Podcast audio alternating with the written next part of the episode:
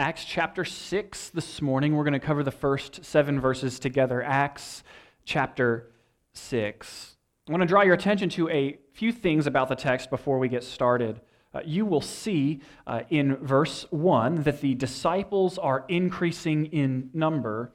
And in verse 7, you will see that once more, again, they are greatly increasing in number as the word of God spreads. And in the middle there, you'll find, we'll find, that these uh, apostles are devoting themselves to the Word of God. It's the Word that is at the center of our text, and it is the message of Christ crucified for the sins of all who will put their faith in Him and raised from the dead for their justification that is the centerpiece of Acts. Acts revolves around this mini Great Commission in verse 8 of chapter 1. It says, You will receive power when the Holy Spirit comes on you, and you will be my witnesses in Jerusalem and Judea and Samaria and to the ends of the earth. And so throughout Acts, what we have is, is a pattern. What we'll see that the apostles, that the church, is to bear witness to Christ, and over and over again, threats rise up against them. These things that threaten to snuff out their witness. It's as if their uh, witness were a candle, and these threats come along, and they like, you know, like if you've ever put your hand around a candle, like, or like licked your you know, thumb and your finger there and like put it out real quick. These threats are like right ready to do that, ready to put out their witness. But each and every time we see the word of God prevailing. And, it happens right away. Like uh, we've said, Acts can be summarized as Jesus goes up, the Spirit comes down, and the church goes out. Uh, the resurrected Jesus teaches in chapter 1. He makes that promise that we alluded to in verse 8. And then at the end of chapter 1, he does what he said he was going to do. He goes up into heaven and sits on his throne. And then what he says was going to happen happens. The Spirit comes down, and the apostles begin to minister. And there's the first threat. Someone says, These guys, they're out of their minds. They're just drunk. Nobody's going to listen to these drunken fools.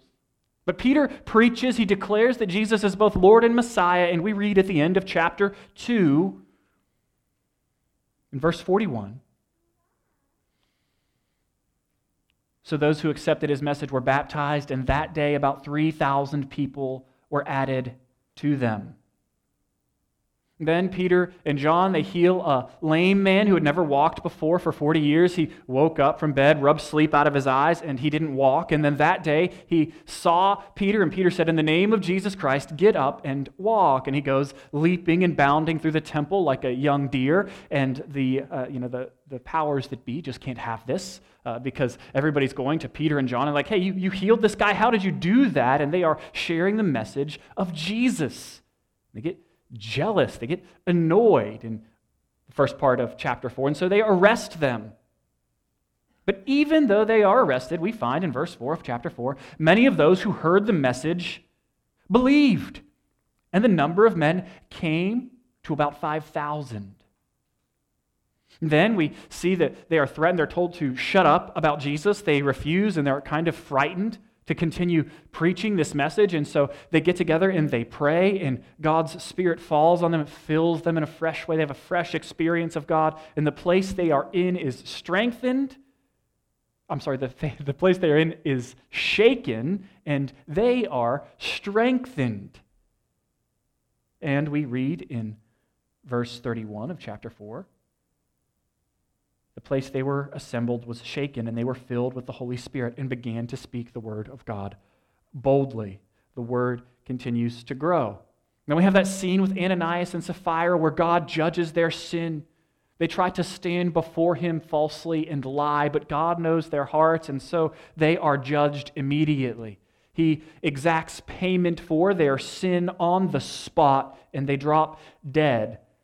And this causes a great fear to fall on everyone in the church and everyone who hears these things. And in verse 13 of chapter 5, we see no one else dared to join them. But then we read in verse 14 that those who God was calling to himself couldn't be kept away. Believers were added to the Lord in increasing numbers, multitudes of both men and women. Then, as we saw it last week, Peter and John are arrested. An angel busts them out of prison and says, Hey, you know what got you arrested and put in here, right? Was talking about Jesus. Keep doing that. Go back to the temple and keep telling people about the life that is available when they take up their cross, turn from their sins, and follow Jesus. And the Sanhedrin's convened to have a trial, and they're like, Go bring in the prisoners. And they're like, We can't find them. Nobody knows where they are. I'm like, Oh, they're back in the temple. Bring them here. And so uh, they go before the Sanhedrin and they continue to preach the gospel to the extent that the Sanhedrin is really, really mad. They want to kill the apostles. But God raises up Gamaliel, who's a member of the Sanhedrin, for such a time as this, to say, don't kill them, just you know, flog them a little and watch how this whole thing plays out. And so they are beaten and then we read at the end of chapter 5 they went from the presence of the Sanhedrin rejoicing and that they were counted worthy to be treated shamefully on behalf of the name. That's the name of Jesus.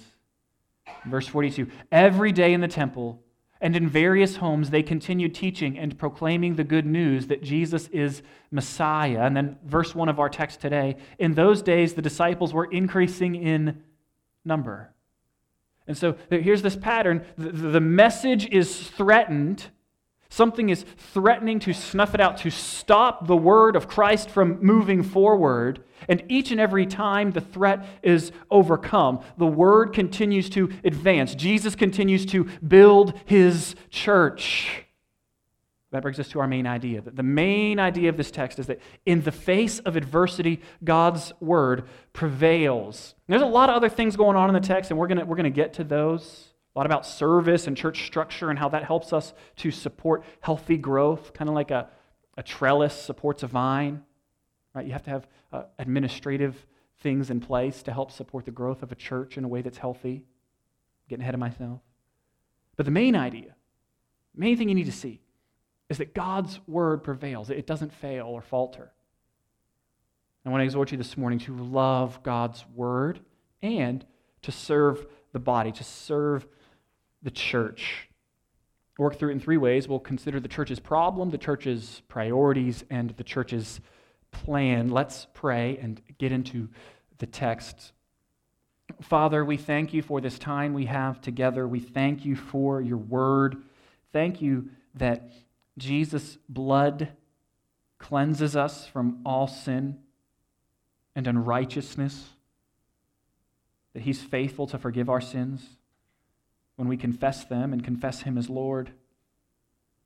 Help us to be a people who understand the priority of the gospel and the power of the gospel to change us into people who represent Jesus well.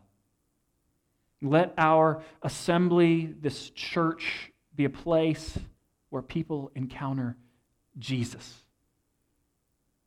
Let us be a display of your glory,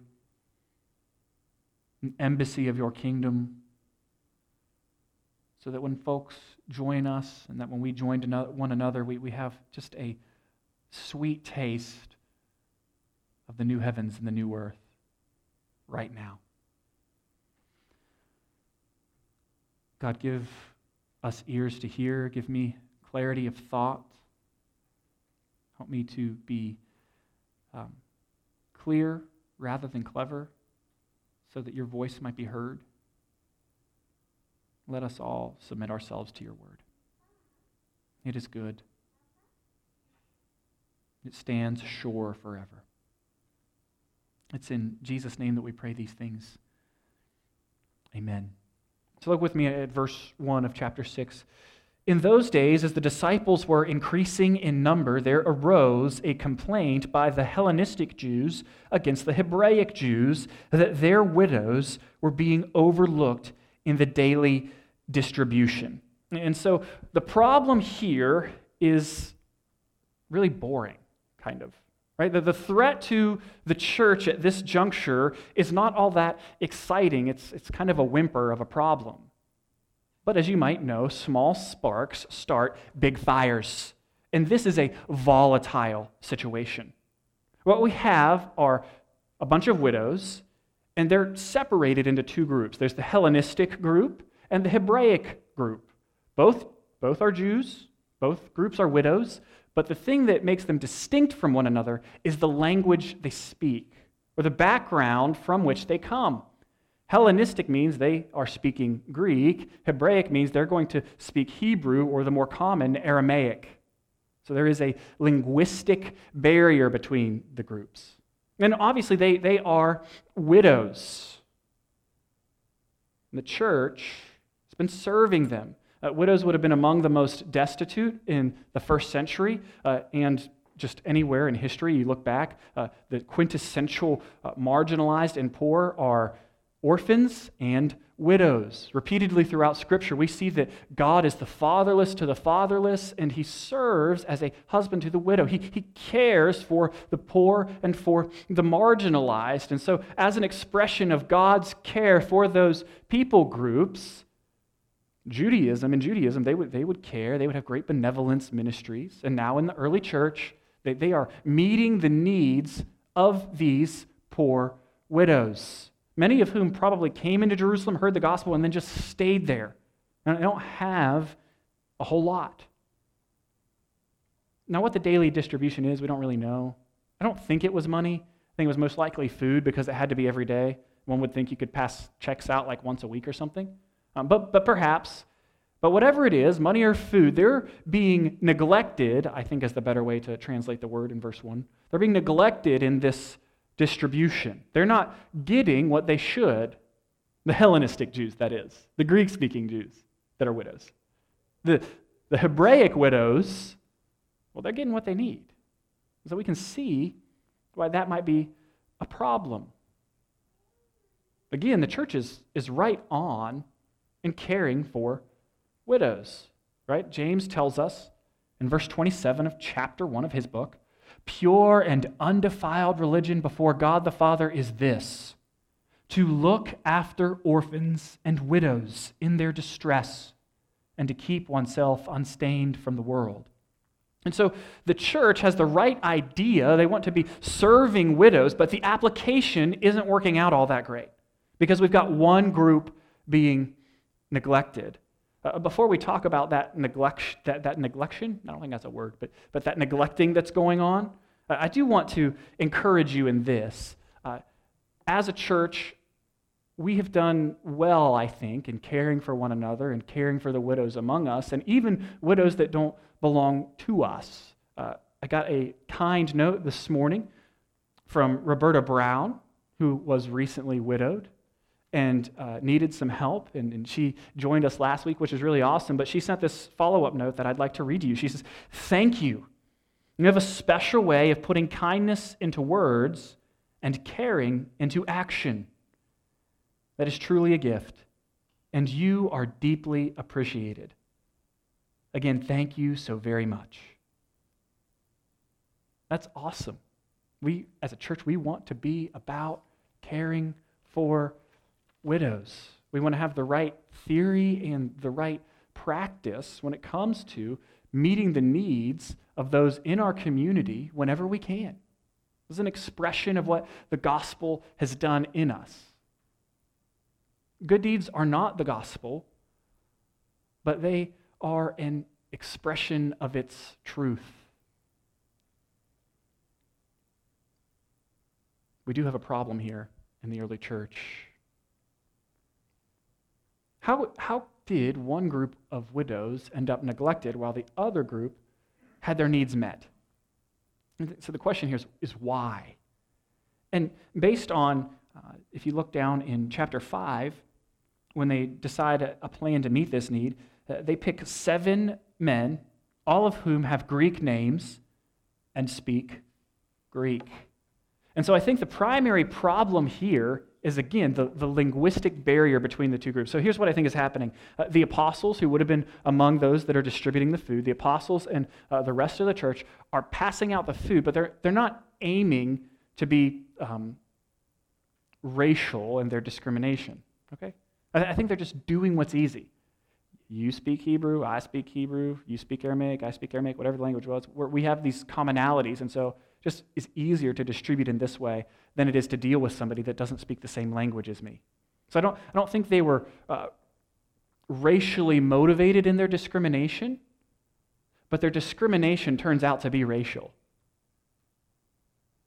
You see, I think injustice often happens because of a failure to pay attention.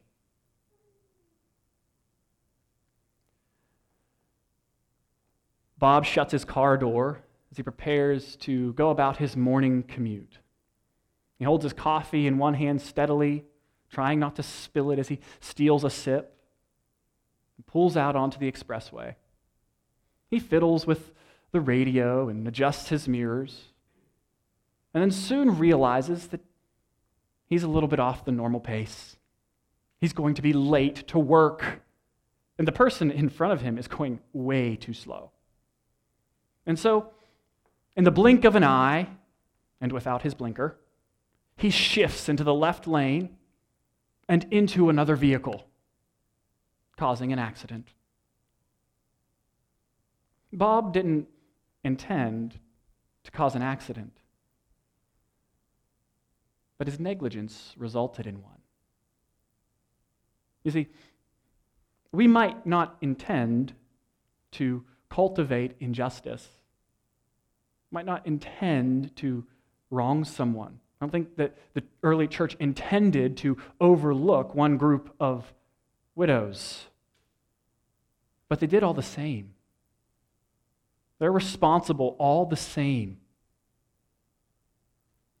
Ignorance is no excuse for neglect. Even like if you didn't intend to do it, you'd have the best intentions in the world, but, but you'd still be wrong. And here's what I, I want, us, want us to get from this.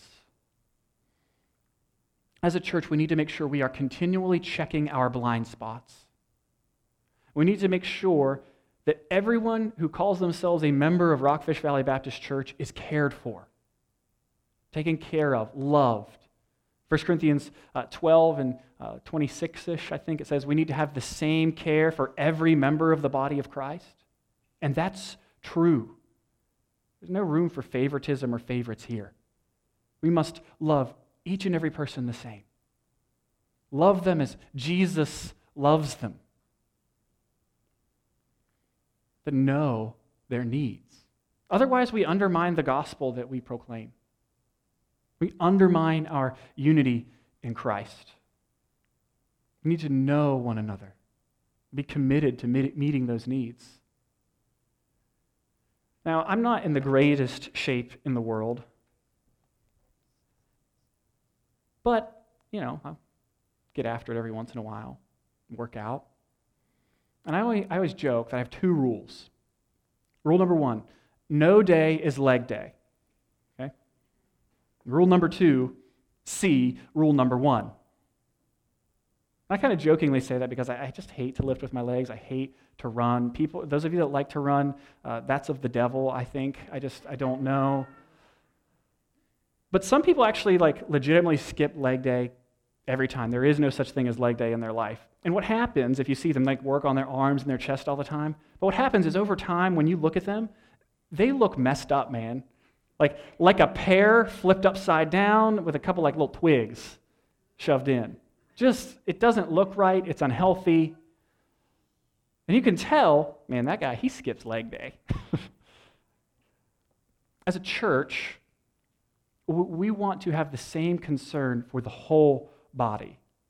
If I can put it maybe crudely, like we can't skip leg day, okay?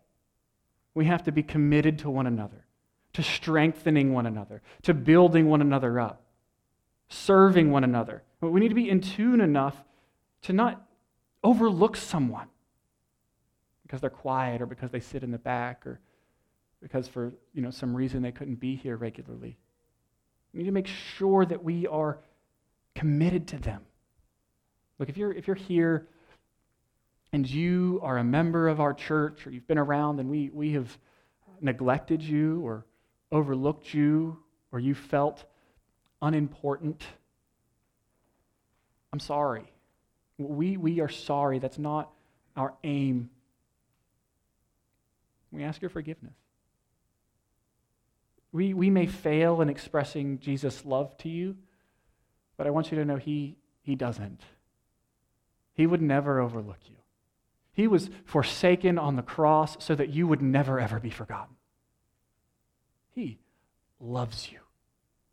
And he, he has brought you into a church to be part of his bride. And so I want, I want to comfort you with that, that Jesus loves you. And I also I want to encourage you to love the church, love the bride of Christ, even when she acts ugly for the sake of her husband. Indeed, there is injustice in the early church, and it's a problem that needs solved. And so this complaint eventually makes its way up to the 12 apostles. And it's a legitimate complaint. We're not told how it arose or whatever. I like to think that they went directly to the apostles versus gossiping.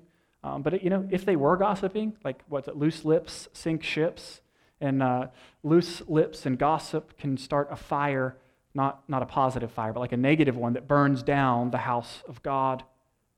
But we're going to give them the benefit of the doubt and say that they, they came with this legitimate complaint and they brought it before the church. And this is what we read in verse 2.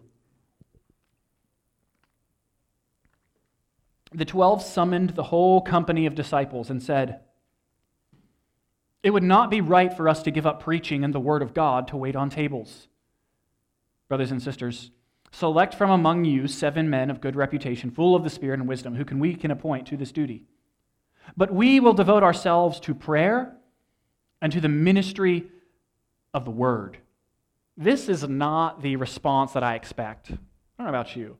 But I expect them immediately to kind of drop everything, go, this is a problem. We're going to deal with it. We're going to nip this thing in the bud, make things right right away. But that's not what the apostles say. They say, no, there's a priority in our lives.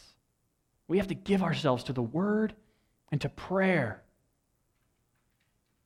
Like, just right away, I, I recognize, like, these guys understand the difference between the urgent and the important.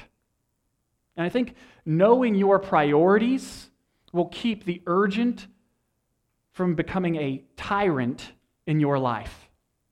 Knowing your priorities will help you walk faithfully with God. They know that they've been called and commissioned to preach the Word of God, to herald the gospel, and so that's what they are committed to. And there's a whole bunch of play on words in the text. Like, so in verse 1, overlooked could rightly be translated neglected. And then there in verse 2, it says it would not be right for us to give up preaching. Uh, give up could be also translated neglected. And so what they're doing is uh, the it, one neglect doesn't justify another neglect, right? If we, if we have to take care of all these widows that are being neglected, then we will neglect the service of the word. Uh, also, the word service is all over the place here. And so they actually say uh, it's not right for us to give up serving, is the way it could be translated, the preaching and the word to serve tables. And so they're saying we have a, a different service that needs to be the primary area of our ministry.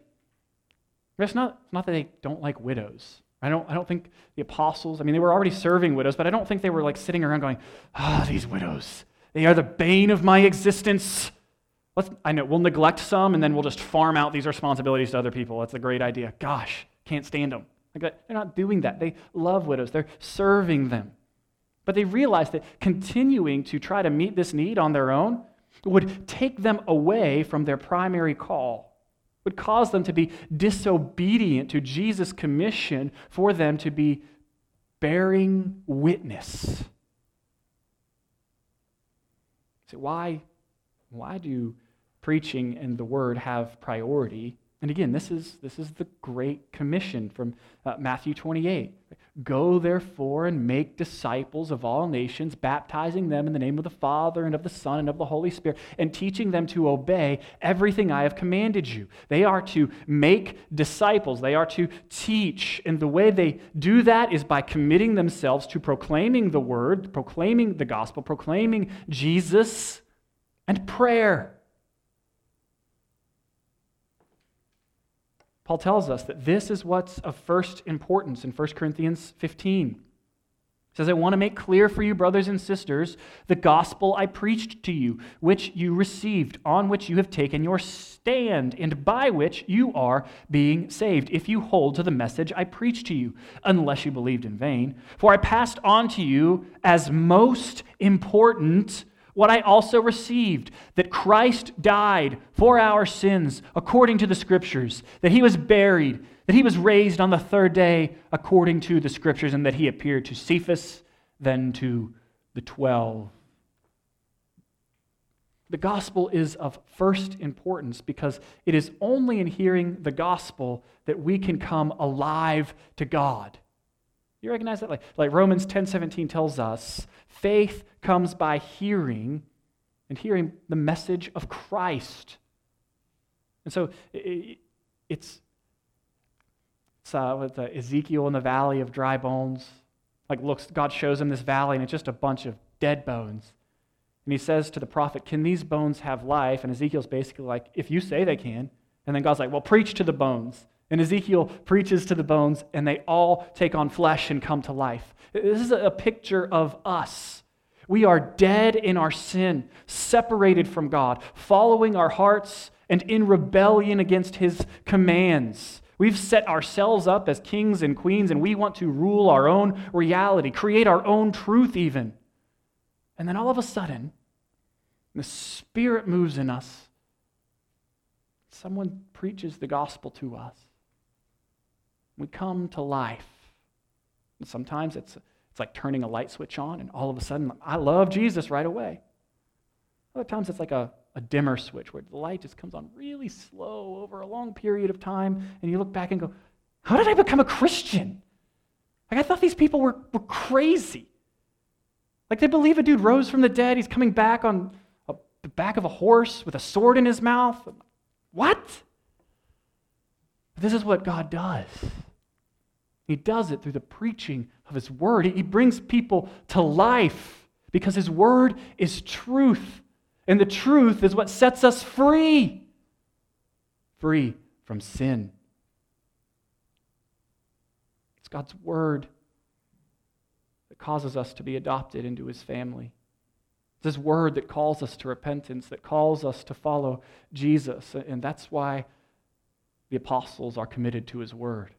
And that's why I and us as a church, that's why we are committed to his word.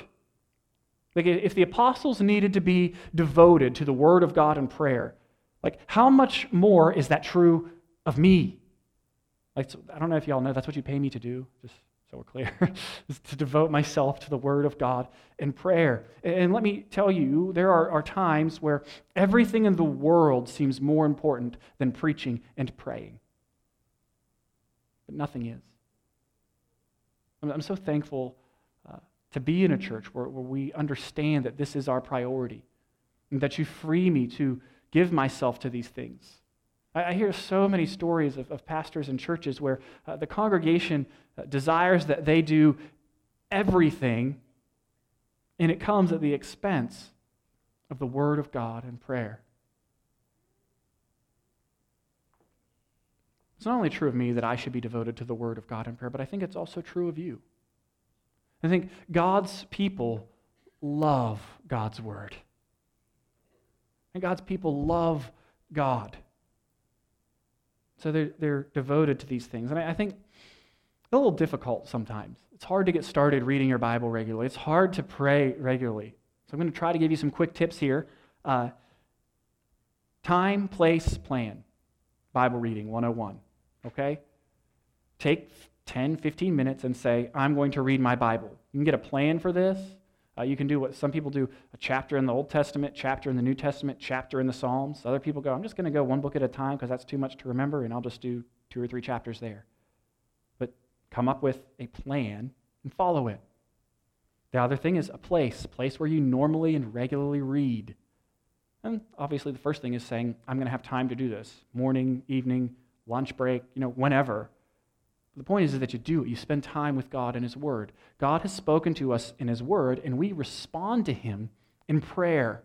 And so, prayer I actually think is a little bit harder, right? This is one of those things where you, you finally get all the distractions of technology away from you. finally get, you know, some peace and a moment to pray, and you, you know, you like sit down, all right, I'm going to pray. And then you go, now what do I do? Like, how, how do I pray? Prayer is one of those things that uh, we never want to do, but then we're always glad we did. It's, it's really the oxygen of the Christian life. And when I go a long time without, without really praying to God, I almost feel like if you've ever gone underwater and seen how long you can hold your breath, you're like, and then when you come to the service and you like you're like, and you just feel so much better. And I always go, why? Why didn't I do this sooner? Sometimes we don't want to pray because we're like, I'm not, just not very good at it. Listen, let me tell you, nobody is. Like, do you think, do you think that, that like God is up in heaven and then someone prays and he goes, Wow, that's impressive. Impressive prayer life. No. He just he's looking for connection, communication. This is why we pray. We pray because everything depends on Jesus. And we need his strength and we need his comfort. We need his power. And so we give ourselves to prayer. The question, though, is, is how? How can we, some practical ways? Uh, what's most helpful to me is praying scripture back to God. And just plainly, oftentimes it's, God, I have no idea what you are doing in this particular text. Don't I have any idea. Teach it to me. Uh, help me to find other resource, figure it out. Or, thank you for this text. Maybe the Psalms are great because those guys are really emotional, and I can be emotional sometimes. And so if something's going really well, I'll read through one of those and then just, you know, pray it back to him. Yeah. Ascribe to the Lord. Bravo, God. The voice of the Lord is it gives us strength. It flashes like, God, you're awesome. Or if you know really sad, like there are really sad psalms. Or uh, uh, is it Psalm 88 that ends, "Darkness is my only friend"? I think it's that one. Be like, God, I'm, I'm just so sad right now. It feels as if darkness is my only friend. pray the scripture back to God. Another pointer is just be grateful for what God has given you. If you need an example, you can come to my house for dinner just any night, just come on over, and you can watch my kids pray before a meal. They're grateful for everything during that time. I'm serious. It's like, and God, thank you for the table and for the chairs and for the sun and for the clouds and, and the trees and the grass and my water cup and my milk cup and my plate. On and on and on and on. And I'm like, all right, enough. But it really is a good example of when we, you get rolling about what God has given to you and you realize it's, it's everything, really change you. Pray in thanks to God. Don't always, don't always give him your grocery list. You know? Like, Imagine what it was like if, if you only talked to your spouse when you needed things. Need this, see you later. I think that's how some of us treat God. Uh, God, I need this, amen. God, it'd be great if you could do this, amen. But no, he, there's a dynamic relationship. This is a conversation. He speaks to us in His Word. We speak back to Him in prayer. We are connecting with the God who sustains us. Don't treat Him like an app on your phone. communicate. Just, just do it. If you need help, like uh, you know, I like to read through, there's a little, a little black book on my desk. No phone numbers in there, just it's, uh, prayers. It's called The Valley of Vision. And man, those are written in some semi archaic English, but man, they're good. By Puritans, Valley of Vision. Just pray those written prayers. Or grab a hymnal, you know, and pray through, uh, you know, what did we sing? Because He lives this morning. Pray through hymns. God, I'm thank you, thank you that Jesus is living. He's a real and risen Savior. And because he lives, I can face tomorrow. I praise you.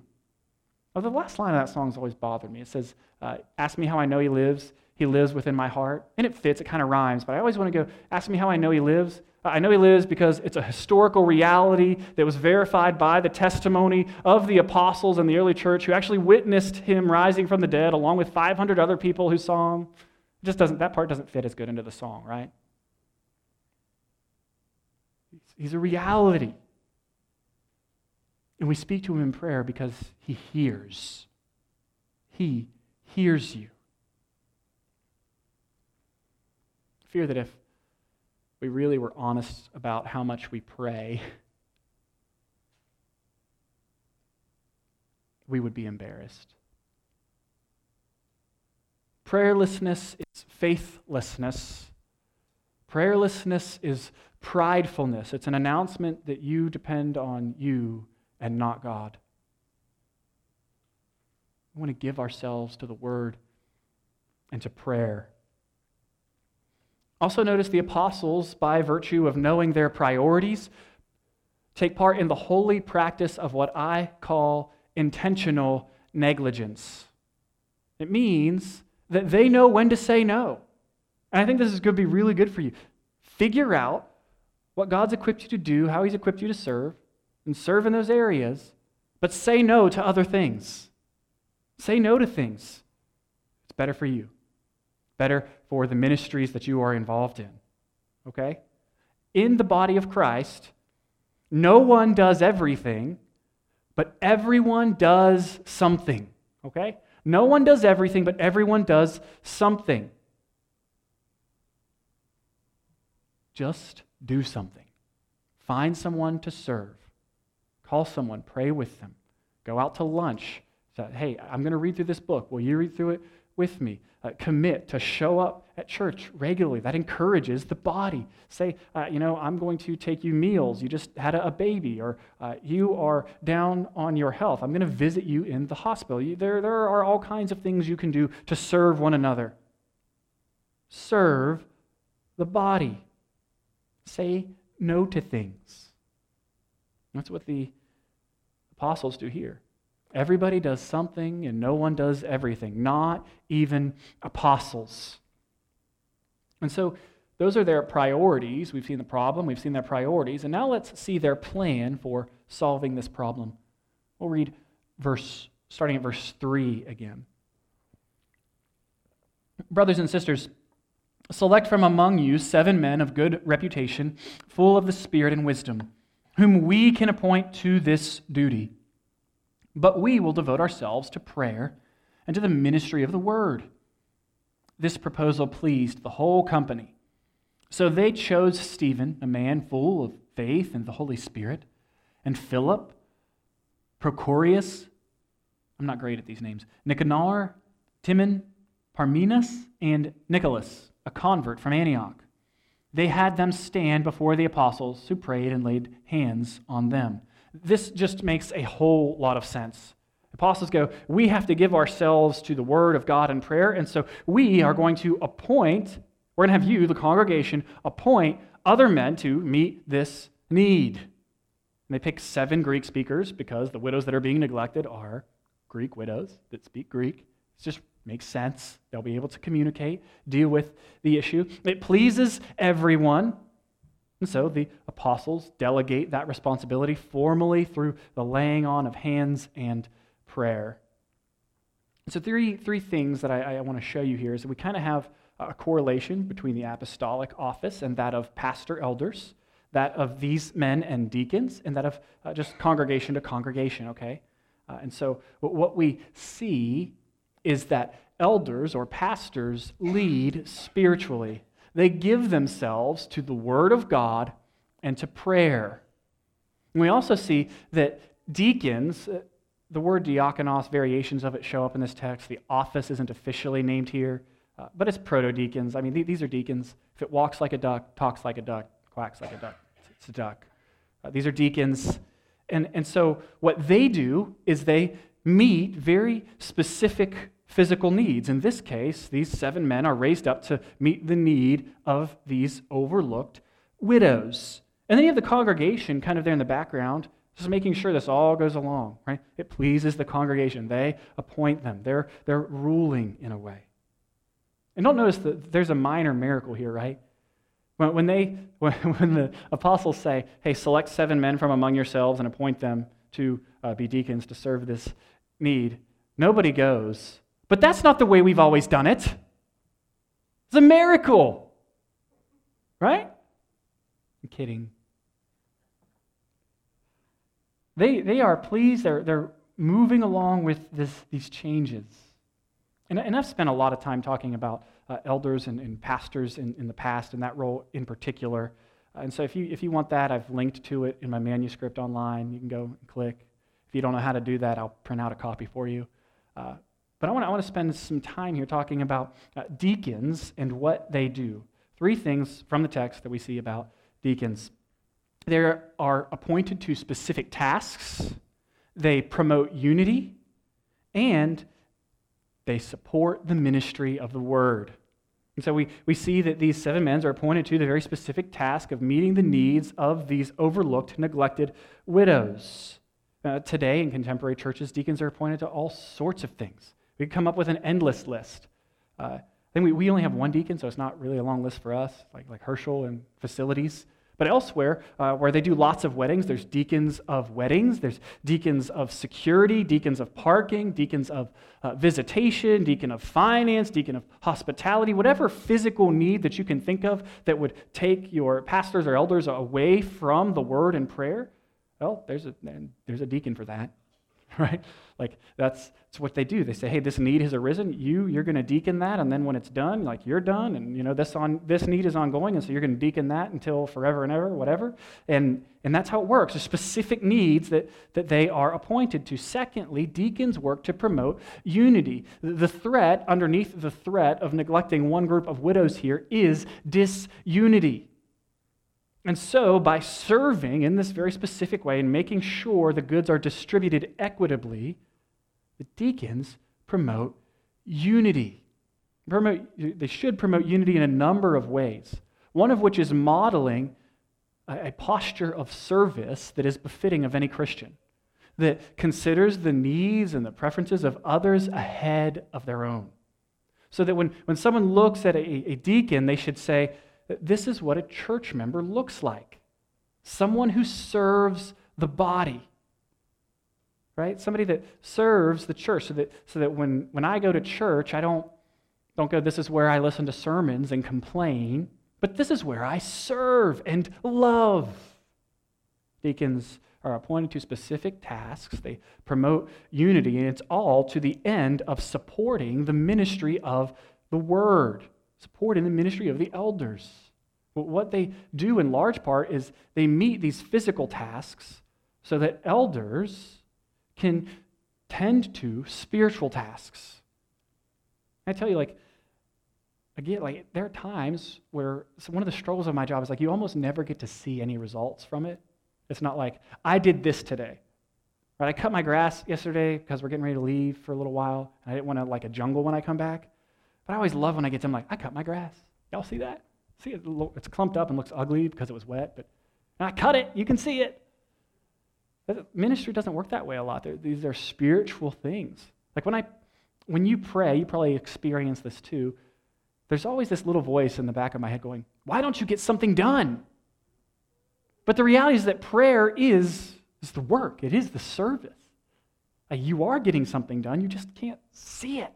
It's important. What deacons do is they support the ministry of the word and prayer. In some ways, they, they help guard the time of pastors or elders.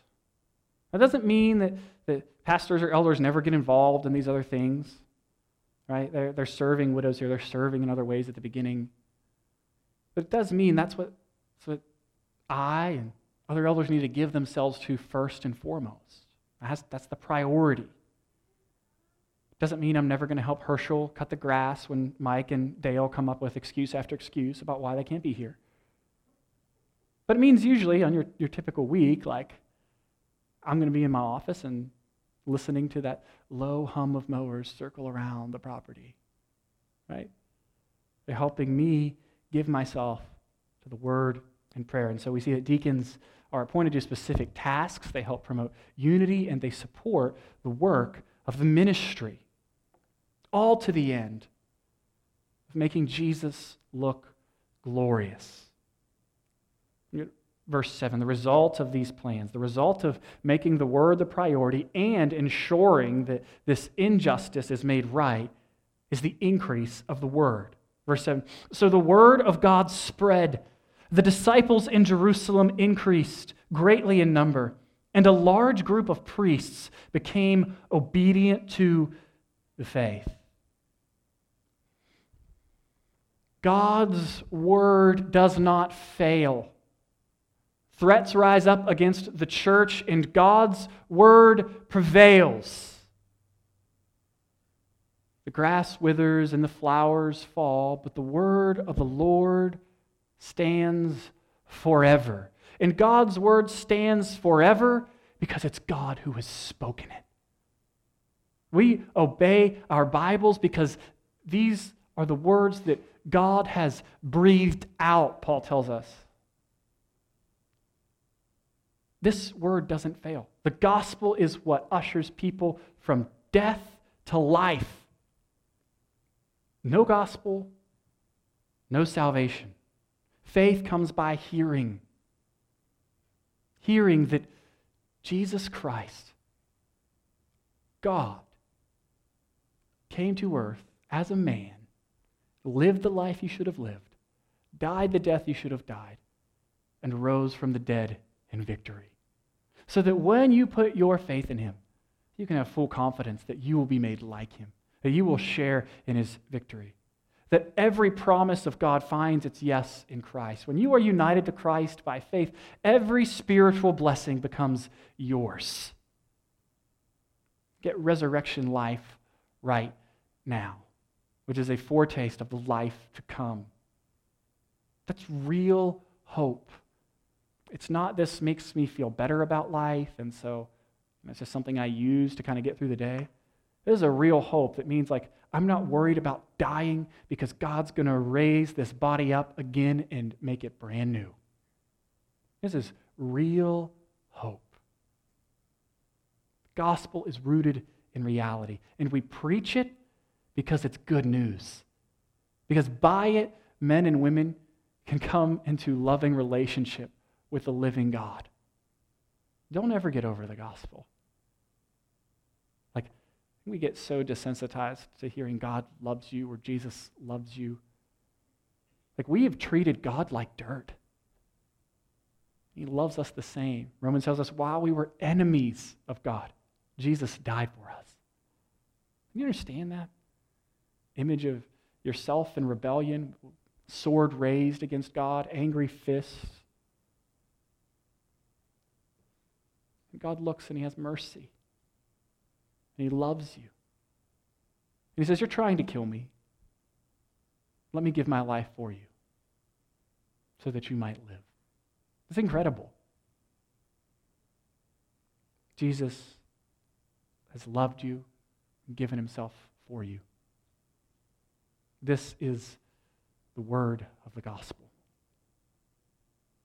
Let's pray.